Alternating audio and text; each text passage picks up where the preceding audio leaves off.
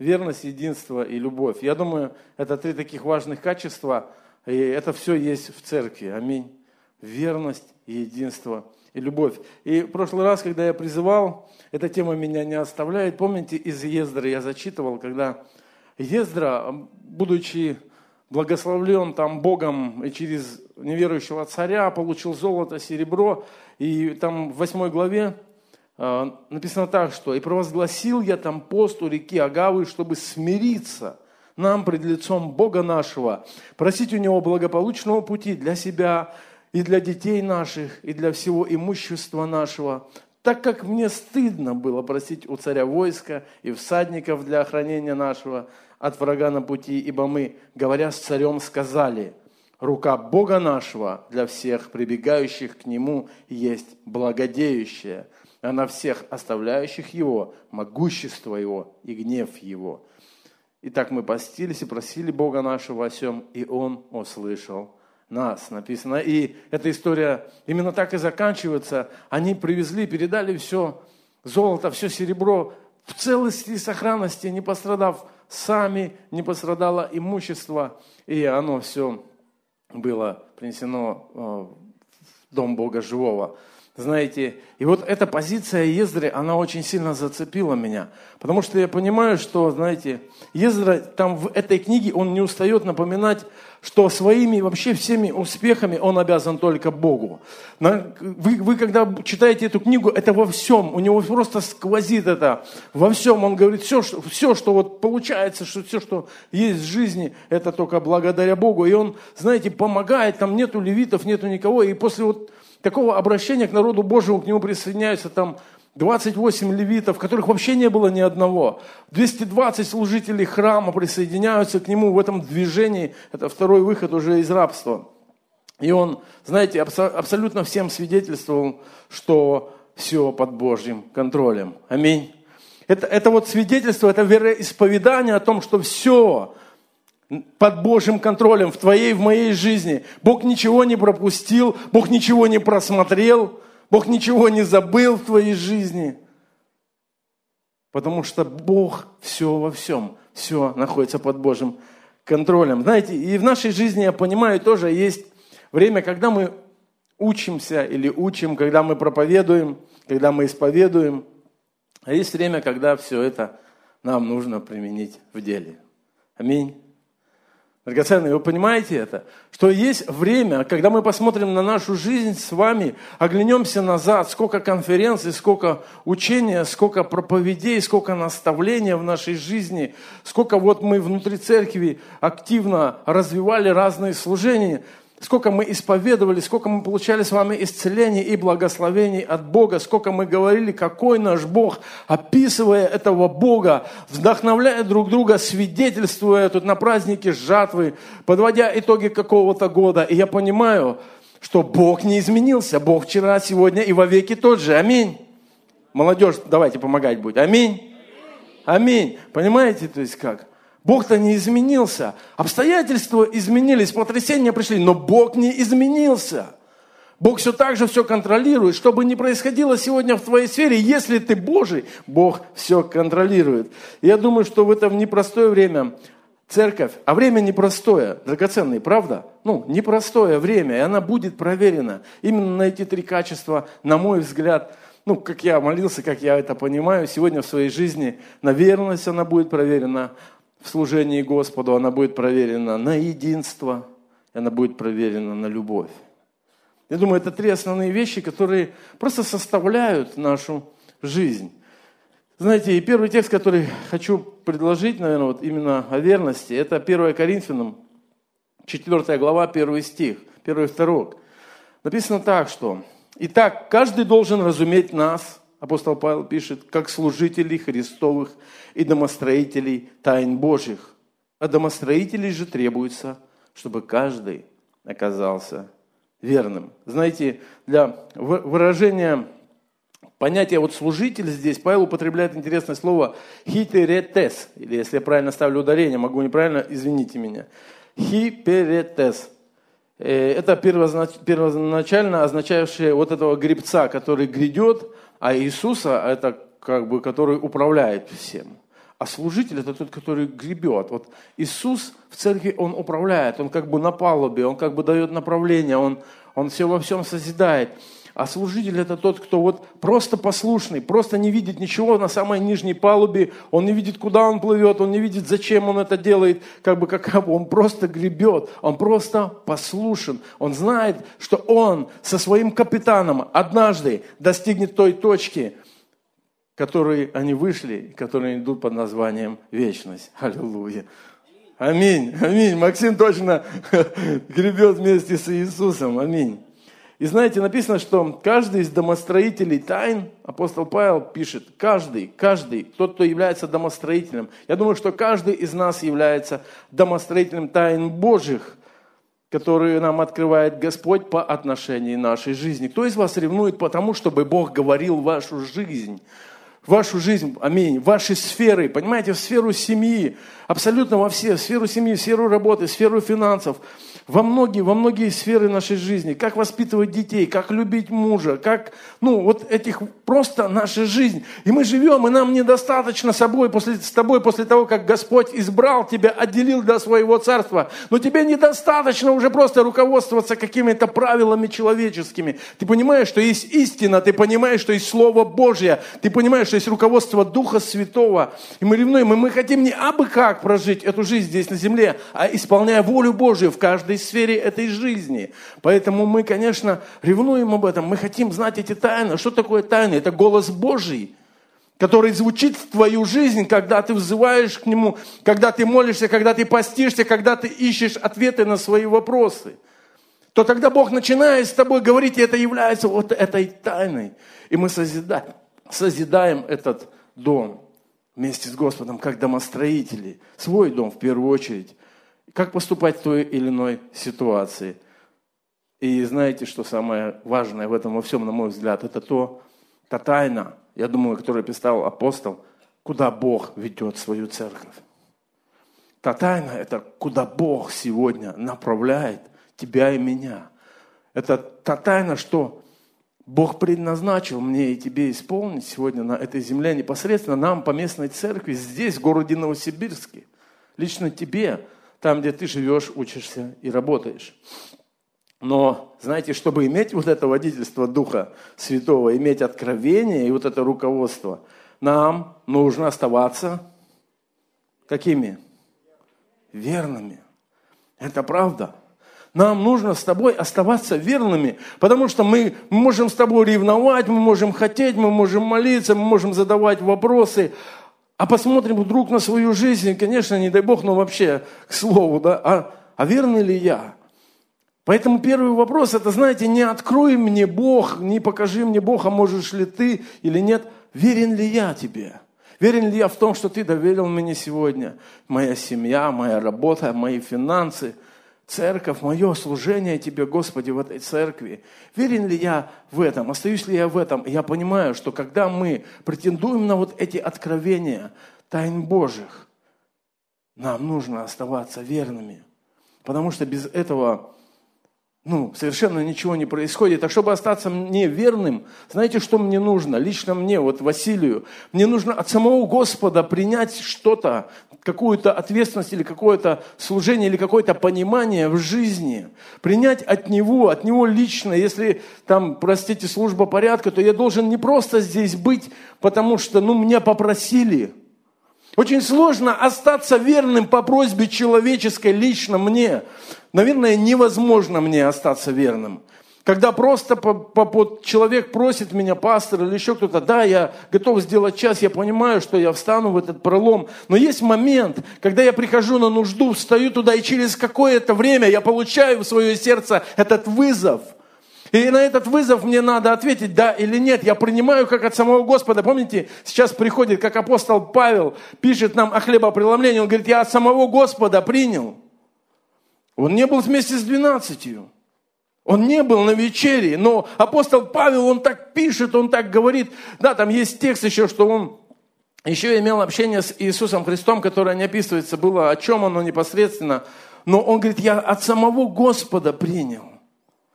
Мы можем с тобой от самого Господа сегодня в Духе Святом принять ту ответственность, которую Бог предлагает на том уровне, на котором Он предлагает, на том уровне посвящения, на котором ты и я находимся. Я очень благодарен каждому из вас. А, вот правда, у меня был день рождения, много, столько написали мне, первый раз в жизни, если честно, мне столько написала церковь, и я читал, и я, знаете, у меня вообще простая мысль, она одна, это вообще не про меня – Столько благословений высвобождено, столько хороших, добрых слов в мой адрес. Я читаю это и понимаю, Господи, это же про Тебя. Это реально не про меня. Потому что церковь не поднимает человека. Церковь прославляет имя Иисуса Христа. Аминь. Понимаете? Мы чуть позже вернемся. Я сегодня хочу немного свидетельствовать. Время непростое, поэтому мне проще свидетельствовать из своей жизни. Я знаю, что у каждого из вас много своих свидетельств. Остаться верным. Остаться верным в веренном служении. Знаете, не оставить, не бросить что-то. Я, я, наверное, вот вижу это в Писании. Смотрите, а, Давид, всем известный Давид, царь Давид. Первая царь, 17 глава, победа над Голиафом, когда, но чуть выше этой победы чуть выше, прежде чем мы читаем вот это великое откровение, тайну Божию, когда он говорит, кто это такой, вот этот вот необрезанный филистимлянин, что он поносит Бога живого, кто? Я, я там выходил, ну, имел откровение, да я сейчас это выйду и все, и все вопросы решатся. Прежде чем это произошло, знаете, описано прямо в этой главе, в самом начале, как это все происходило. И Написано 17, 17 стих, 17 глава. «И сказал Исей, отец, то есть Давиду, сыну своему, возьми братьев твоих, Ефу сушеных зерен, десять этих хлебов, отни поскорее, отнеси поскорее стан твоим братьям. А эти десять сыров отнеси ты начальнику. И... Чувствуете, да, папа? Чувствуете папу? Это хлебов братьям, сыров тысяченачальнику. Папа знает, что делает, понимаете? И он говорит ему это – братьев, узная о нуждах их. Саул, они все израильтяне, находились в долине Дуба и готовились к сражению с филистимлянами. И написано, вот смотрите, внимание на чем. «И встал Давид рано утром, и поручил овец сторожу, и, взяв ношу, пошел, как приказал ему Исей, пришел к обозу, когда войско введено было в строй, и криком готовилось к сражению. И расположили израильтяне и филистимляне строй против строя. Давид оставил свою ношу обозному сторожу и побежал в ряды и, придя, спросил братьев своих о здоровье. Три раза я вижу здесь важные вещи, три основные вещи важные – знаете, отец ему говорит, слушай, ты там овец спас. Вообще, знаете, если вы читали про Давида, то это паренек, который жил в огромном отвержении по-человечески. Про него вообще забыли. Помните, когда помазать пришел Самуил, где-то там, даже папа забыл про него, там братья. И, и когда мы читаем про Давида, он где-то там вот ходит, ходит. Это не Иосиф с разноцветными одеждами. И во всем этом отвержении, я думаю, этот ключ, который был у Давида, это полная принятость Бога, муж по сердцу Бога, он Бога прославлял прославлял, он Бога славил. Он там находил вот эту силу. Он там ее черпал, когда его там шпиняли, что-то говорили. Ему было это уже безразлично, потому что он был принят, безусловно, Богом. И знаете, здесь, смотрите, папа, знаете, как бывает обычно. Кто-то чем-то занимается, и тут что-то стряслось у меня, мне что-то надо. Я там, пастор Евгений, можно я поеду, мне там дела надо делать. Он говорит, ну да, конечно, это важно, брось. И все, и знаете, для меня это может послужить. Ну все, я бросаю, например, весь инструмент, если я работаю, и полетел. Подразумевая, раз мне пастор Евгений разрешил, значит, пастор Евгений теперь доделает мою работу, соберет мой инструмент, вообще все этот порядок наведет. Но это ненормально, и это неестественно. В любом случае, я должен позаботиться об этих вещах, кто меня понимает. Драгоценный, я должен также и в любом служении, то есть а я вот с кем-то поговорил, мне куда-то надо. Да куда хочешь, тебе надо. Ты, что у тебя под ногами? У тебя должно срабатывать. У тебя срабатывать должно. Если ты принял ответственность от Господа, ты должен остаться верным. Это не так, что тебе надо, не надо. Знаете, ты должен остаться верным. И когда получает Давид, это вообще, он, наверное, мечтал там воевать, он, наверное, хотел, я тоже с братьями тут овец спасу. И тут отец такая возможность, он говорит, все, давай, сынок. Он, знаете, не бросил, папа, ну раз ты мне дал задание, ты там и порешаешь все. Но так не происходит. Давид передает этих овец. Он приходит с этими продуктами, он хочет идти туда, он, он не бросает, он передает обозному сторожу. Понимаете как? Он верен. Он верен в малом, то, о чем говорит Библия. И Бог дает ему это откровение. Я свожу лично это. Знаете, в моей жизни многие из вас знают, что у нас второй сын был Давидик, который сейчас с Господом. И когда мы приехали его сюда рожать, я просто сердце вам рассказываю. Мы приехали сюда рожать там, а, в том месте, где мы были на миссии. Там была небольшая, ну как ответственность у меня, центр, по-моему, три или четыре человека, что-то около этого, людей на реабилитации – вот, служение в церкви. И, в общем, мы уезжаем, на, по-моему, на месяц, если я не ошибаюсь, так планировалось, или ну, что-то около этого, чтобы мы родились здесь и уже таким прилетели обратно обычным путем. А на это время братья там череду сделали, чтобы меня, ну, как бы замещать, и, знаете, было все, ну, все, все хорошо, все как положено, в Царстве Божьем все в порядок. Мы приезжаем, у нас непредвиденные обстоятельства, Давид рождается, рождается сложненьким, его помещают под колпак в больницу – время, как бы, ну, я понимаю, мне надо там быть, там, ну, есть ответственности, есть, как бы, там уже жизнь, там церковь, здесь с сыном сложность, как бы, э, еще один с нами, жена, как бы, после родов, оно, ну, знаете, вот такой, ну, как, какое-то такое смятение, я прям помню состояние, мне как-то так, но у меня, как объяснить, у меня даже мысли не сработало остаться. У меня мысли, у меня все мысли, как все устроить, Господи. Господи, я в этой ситуации. Что, как, как мне? Что мне? мне? Я понимаю, мне надо ехать, мне надо подхватывать. Послушайте, кого? Четырех наркоманов у тебя сын под колпаком лежит. Кого четырех наркоманов, чего там не справятся люди, что ли? Сами. Знаете, ну, оно как, как испытание от Бога приходит в сердце мое. Я понимаю, есть благодать на это все. Я понимал, есть благодать. И я пришел к жене, мы говорили, молились, и мы решили, что она останется здесь с Давидиком. Я беру старшего и летим туда, и я прилетел вовремя. И знаете, не было там кричащей нужды, но, но я как нес это перед Господом от служения, как доверие, потому что я хотел его развивать, потому что я хотел, чтобы Царство Божие распространялось там. И я помню, потом приходит фотография Наташа с Давидиком, здесь стоит, и церковь молится за нее. Пастор Александр благословлял, а они приехали, и Бог все усмотрел, драгоценный. И ничто нигде не провалилось, нигде ничто не упало, знаете. То есть это чему-то научило меня. В моем хождении перед Богом это реальный какой-то урок, который, знаете, надо проходить, когда ты говоришь, что ты доверяешь Богу. Когда ты проповедуешь другим людям на миссии, говоришь о всемогуществе Бога, а сам ты как бы тебя там колышет, и, и, и ты не можешь в серьезных обстоятельствах принять какое-то решение вместе с Господом. Очень сложно, мне лично, очень сложно просить какое-то помазание у Бога, какую-то силу у Бога для того, чтобы высвобождать, молиться за людей, говорить им Евангелие, глядя в глаза, говорить, Бог силен, Бог побеспокоится, не переживай. Это очень важно. Поэтому я вижу, что Верность Богу, она тогда, когда ты получаешь от Господа что-то. Соглашаешься с Ним о Его воле, о твоей жизни, о пути, который есть. Поэтому мы имеем, как церковь, ум Христов мы имеем.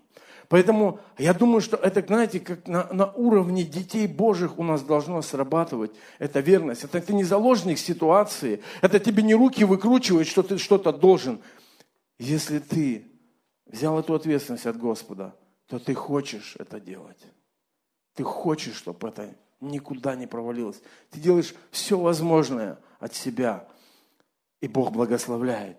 И Бог приходит на эту жертву всегда. Знаете почему? Он верный. Скажите аминь. Аминь. Он верный. Я не знаю, если пригласить сюда тех, кто в служении, тех, кто вот проходил подобные какие-то, даже в малом, моменты вы можете свидетельствовать и свидетельствовать об этом. Вторая часть, о чем я хотел бы говорить, или второй пункт, как хотите, давайте назовем, вторая ценность – это единство. Это единство. Почему я именно таким образом поставил? Потому что если нет верности, о каком единстве можно вообще говорить тогда? Но, к сожалению, знаете, вот единство является огромной ценностью. И дьявол, он имеет особой целью развалить это единство в церкви, особенно сегодня. Мы не можем не согласиться с вами, что мы стоим как одно, мы, мы двигаемся вперед. Вот пришли какие-то ситуации, и на самом деле политические вопросы приносят какое-то разделение. Я не могу сказать, что этого нету сегодня, потому что это есть какие-то взгляды, которые, ну, по-разному смотрим на какие-то вещи, которые пришли сегодня в нашу жизнь, почему-то начинают влиять на единство церкви. На то, что в церкви происходит какое-то, оказывается, у кого-то всегда было какое-то свое мнение, понимаете, он его просто не говорил, а теперь вот у него есть возможность сказал, непонятно, почему не говорил. Правда, непонятно мне. И много-много вещей. То есть, единство только, не только вот в этой какой-то политической сфере. Вообще дьявол очень сильно нацелен на то, как, как мы можем завидовать друг другу. Зависть убивает всякое единство. Всякое единство зависть совершенно убивает. И то есть, ну, текст, который мне хочется сегодня особенно как-то прочитать, потому что он говорит о том, как нам сохранить это единство в церкви. На мой взгляд, это очень важно. Филиппийцам 1 глава, 27 стих, 28-29. «Только живите достойно благовествования Христова, чтобы мне приду ли я увижу вас, или не приду слышать о вас, что вы стоите в одном духе, подвязаясь единодушно за веру евангельскую. Он говорит о настоящем единстве духовном и душевном. Он говорит, стояли в одном духе и единодушно подвязались за веру евангельскую. И не страшитесь ни в чем противников.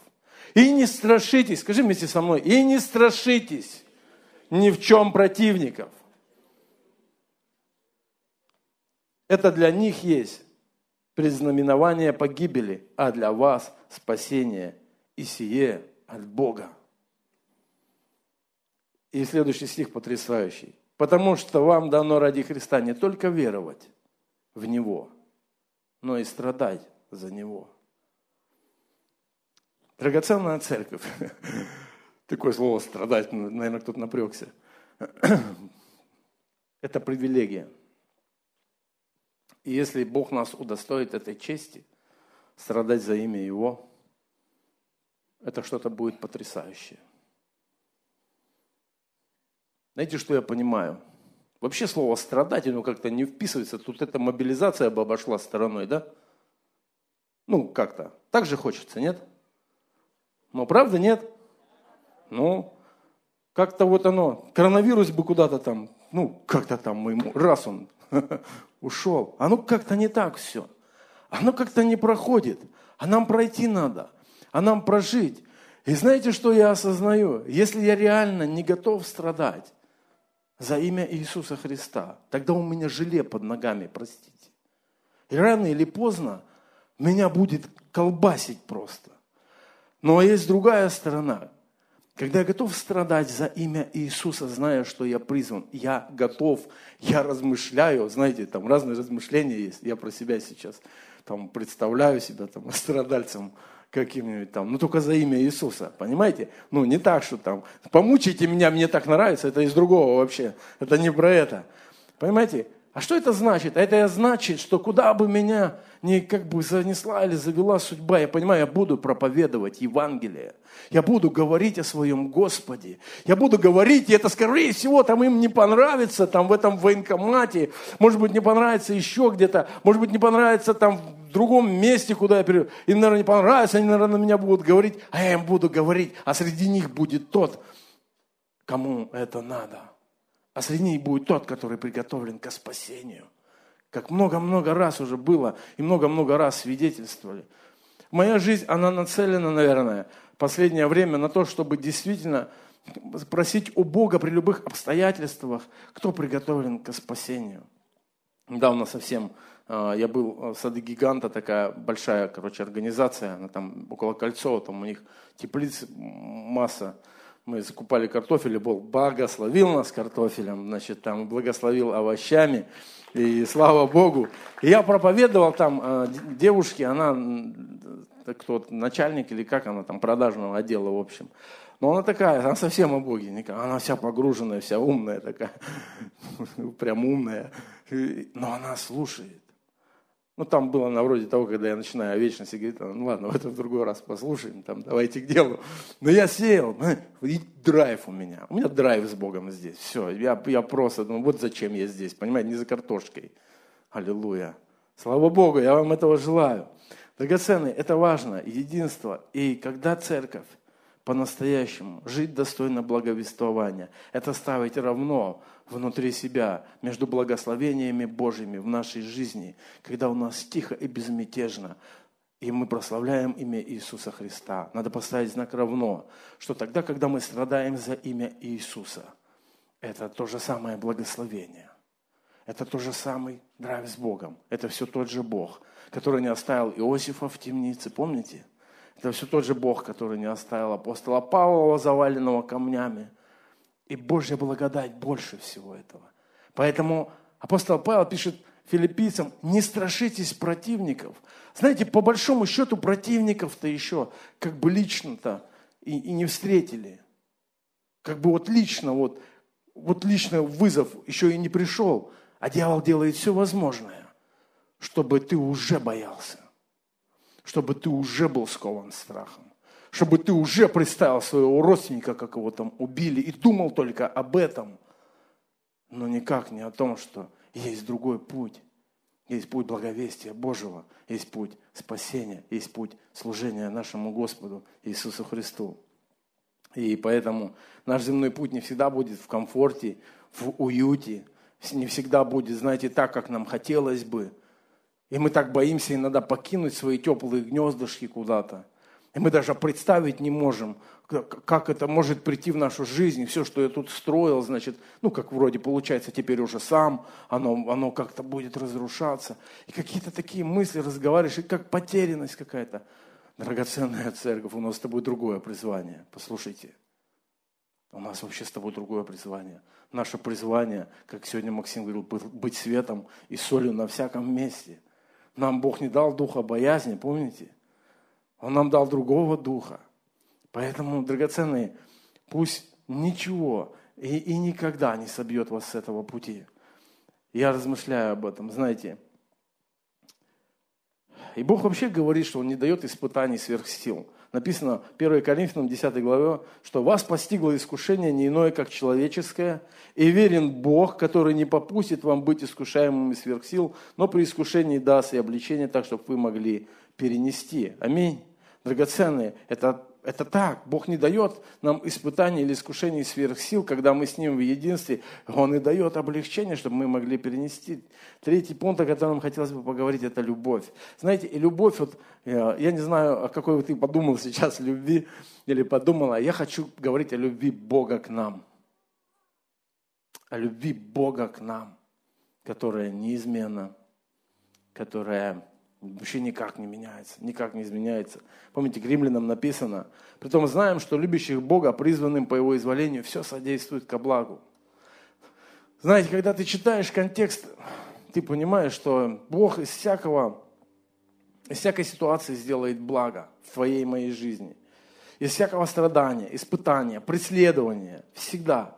Почему? Потому что мы в итоге преобразимся в образ Сына Его, Иисуса Христа – Бог хочет этого очень сильно. Он хочет себе невесту красивую, чистую. Он хочет себе настоящую невесту, которая выберет его. Несмотря ни на какие испытания, ни на какие преграды, ни на то, что предлагает или пугает этот мир сейчас чем-то. И написано, что кто отлучит нас от любви Божией? Скорбь или теснота, или гонение, или голод, или нагота, или опасность, или меч – как написано. И дальше вот этот текст, что все содействует ко благу, он вообще звучит каждый день умершляют. За тебя умершляют нас всякий день, считают нас за овец, обреченных на заклание. Но все преодолеем силой возлюбившего нас. Есть, есть сила Божья, сила Его любви. Знаете, историю с моим сыном Давидом, она ну, не закончилась на этом, потому что он ушел к Господу очень рано, ему не было пяти лет. Несчастный случай, он просто в речку, и, и все, и, и нет Давида здесь, на этой земле. Я помню, как мы проходили этот процесс, знаете, и я, я знал, и пошли пророчества, и начали говорить. Мы были там, я помню, так, так сложно так все было. И я молил Господа, я прям помню это. Я молил Господа, его нет, мы не можем найти еще. И, и когда его нашли уже, я подошел, он лежал. Знаете, что было в моем сердце? Вот за всем, за всем кажущимся кошмаром, за, за всеми болями, в моем сердце была благодарность. Первое, потому что я знал, что Он с ним. А второе, что Бог помиловал меня. Я не остался в неизвестности. Я не остался мучиться, где Он и как Он, и куда Он пропал, и что с Ним случилось, и просто без вести какой-то, вот где-то не нашли то ли то, то ли не то. По-человечески вообще страшное мучение. Я понимаю, Господи, спасибо Тебе. Знаете, этот урок, когда я ехал на служение, оставаясь верным Господу, оставляя Давида здесь с Наташей, он чему-то научил меня. Он, он реально научил меня в практике доверять Богу. И когда произошло настоящее какое-то испытание или потрясение, я, я, я свидетель, я не был потрясен. Я не был в тупике, я не был в безысходности, я не, мы не рвали на себе волосы. У нас хватило сил с друзьями сесть, сделать ужин праздничный, поблагодарить Бога прямо в этот день, помолиться. Это наш Бог.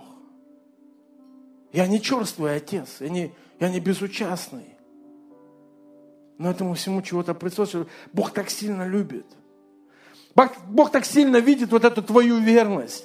Бог видит этот уровень посвящения, на котором ты сегодня с Ним стоишь. Бог видит твое единство, когда ты хочешь быть вместе с церковью и проходить и сложные, и радостные времена. Бог так любит тебя. Поверь, это ты и я, мы не можем видеть выхода. Это ты и я, мы не видим дальше, чем вот мы нашим естественным зрением видим. Но Бог, Бог знает все. Он до ревности любит тебя. Он готов провести тебя абсолютно через что? Знаешь почему? Потому что Он проведет тебя через самый главный экзамен под названием «Перейти из жизни в жизнь». Когда мы с тобой будем в вечности. Его любовь и там тебя проведет. Неужели что-то может случить здесь, на этой земле, нас от Его любви? Ничего. Нету абсолютно ничего. У меня осталось не так много времени, я стараюсь уложиться. Драгоценные, мне хочется ободрить вас. Ободрить и провести параллель. Прошу прощения, что много, может быть, говорю сегодня о себе. Ну, я думаю, так безопаснее для церкви на самом деле. Знаете, помните историю, когда апостол Петр шли в храм и сидел хромой? И они сказали, что имеем, то даем тебе. Помните? Он встал, запрыгал, третья глава, запрыгал там счастливый. И описано, и, и народ такой, а, такой, в удивлении. И в 3 главе 12 стих написано, увидев это, Петр сказал народу, мужи израильские, что дивитесь ему, или что смотрите на нас, как будто мы своей силой или благочестием сделали, что он ходит, и ради веры во имя его, имя его укрепилось его, которого вы видите и знаете, и вера, которая от него даровала ему исцеление, сие перед вами всеми. Вау, аллилуйя. Мне, мне, знаете, мне, я не знаю, мне так не просто приятно сегодня стоять за этой кафедрой, на этой сцене, говорить Слово Божье. Понимаете, то есть, это, ну, если провести параллель, это я тот слепой, пойми, церковь. Это я тот хромой на обе ноги, слепой на оба глаза, еще глухой добавьте туда, понимаете? Это я, который стоял там и там знаете, как оно там, сканировал людей, там, где мои 10 рублей идут, понимаете? Там похмелиться или где моя доза наркотика. И больше нет извилин, знаете, две, то есть всего. И все. И однажды церковь не прошла мимо. И сказала, что имеем, даем во имя Иисуса. Вставай, иди, вставай. Каждый из вас участвовал в моей жизни, большинство. Вчера приехали сестры, насолили там сто с лишним каких-то солений литров. Вообще, слава Богу. Какие-то люди вокруг, какие-то поздравления в мою жизнь. Кому? Мне. Понимаете? Послушайте, если сегодня ты колеблешься, ну, это ради имени Его, понимаете? И имя Его поставило меня сегодня здесь. А вы просто не прошли мимо. Аллилуйя! Церковь, понимаешь, продолжает делать это. И потом пришли эти трудные ситуации в жизнь апостола, потому что религиозные люди просто того времени, они смотрели, весь народ идет, пять тысяч человек уверовало, они арестовывают вообще их. Они вообще требуют с них ответа. А что это какое, а как это вот, А что это он исцелен? Вообще об имени Иисуса воскресенье не говорите, молчите. Молчите, не говорите. И мы знаем итог. А итог потрясающий. И призвали и сказали им, отнюдь не говорите, не учите о имени, Иисуса. Но Петр и Иоанн сказали ему ответ, судите, справедливо ли перед Богом слушать вас, нежели Бога? Мы не можем не говорить того, что видели и слышали. Аллилуйя. Сегодня у меня столько вопросов иногда, что я буду делать, вот когда меня призовут. Ну, знаете, вот это все. А как моя позиция. Я понимаю, что я голос в церкви. Я, я вас даю отчет сегодня. Я даю отчет от того, что я могу сказать лично, от того, что может, например, повредить собранию. Но я вам скажу простую, простую позицию, которая не изменилась у меня в зависимости от обстоятельств. Братья и сестры улыбаются, потому что они улыбаются, что я не могу сказать все, что я хочу. Я могу сказать, я просто переживаю за другое, правда. Время непростое, говорят. Позиция моя простая, драгоценная. Я хочу, чтобы все ее услышали. Понимаете, вот когда ты гражданин Болгарии, например, и тебя призывают ну, воевать с Аргентиной, просто вот, у тебя ничего общего, тебе говорят, давай воевать с Аргентиной. Вот, понимаешь, оно не состыковка какая-то. Так вот, я гражданин неба, драгоценные. Понимаете? Простая истина. Я реально гражданин неба. У меня есть небесные законы. У меня есть небесный командир. Понимаете? Я в другой армии состою. Поэтому, когда меня ну, призывает кто-то зачем-то идти куда-то, я даже не понимаю этого. Понимаете, я, я помещен, да, сегодня сюда, я буду приносить пользу, я буду делать все, что от меня зависит, людям проповедовать Евангелие, молиться, кормить людей, там, отмывать их, там, что еще надо, то есть, понимаете. То есть я буду делать все, чтобы человека коснулась Божья любовь, но я никогда не пойду убивать. Поймите, это не то, что позиция «я не пойду», я не думаю так – я просто не думаю так. Я не знаю, где мне проповедовать придется. Абсолютно. Знаете, что я знаю? Пройдет каких-нибудь 10 лет. Послушай меня внимательно. Этого всего не станет от слова совсем. 15 пускай. И так важно, чтобы каждый из нас через эти 10-15 лет мог поднять руки к небу, мог возвысить молитву Богу, оставаясь верным, оставаясь в единстве церкви, пройдя какие-то сложные ситуации, не знаю. И Бог сохранит. И Бог сохранит, и Бог проведет, и Бог даст мудрости и благодати на все. Это наш Бог. Это наш Бог. Неужели, неужели я человек, который суицидом заканчивал свою жизнь, который хотел просто распрощаться, потому что она мне была тяжелее, чем смерть, неужели после помилования Богом я могу допустить мысль, а теперь, значит, она мне зачем-то, ну, теперь нужна стала, я чьи-то идеи теперь буду подхватывать. У тебя был свой тупик в жизни. Бог высек тебя из твоей скалы. Что-то у тебя произошло с Богом, лично, на личном уровне. У тебя есть личное посвящение, у тебя есть личное откровение. Почему сегодня ты здесь, держись этого откровения? Потому что Бог благ нам. Аллилуйя. Пусть никакой страх, ни, никакое смятение не овладеет вашим сердцем. Мы ничем не хуже апостолов. Я думаю, каждый из нас. Иисус говорит, будете делать, делать, которые я делал. И Он еще говорит, и больше будете делать. Ты не какой-то маленький непонятный человечек там где-то у Бога, ты не, не просто там потерялся где-то, знаете, вот у тебя там какое-то маленькое служение. Сегодня ты реальная единица в Царстве Божьем. От тебя сегодня очень многое зависит. Останешься ли ты верным Богу? Останешься ты в единстве с церковью? Не потерял ли ты любовь Отца? Не потеряй ее. Бог сильно любит тебя. Очень сильно. Данный аудиоматериал подготовлен и принадлежит местной религиозной организации христиан веры евангельской пятидесятников «Церковь Завета».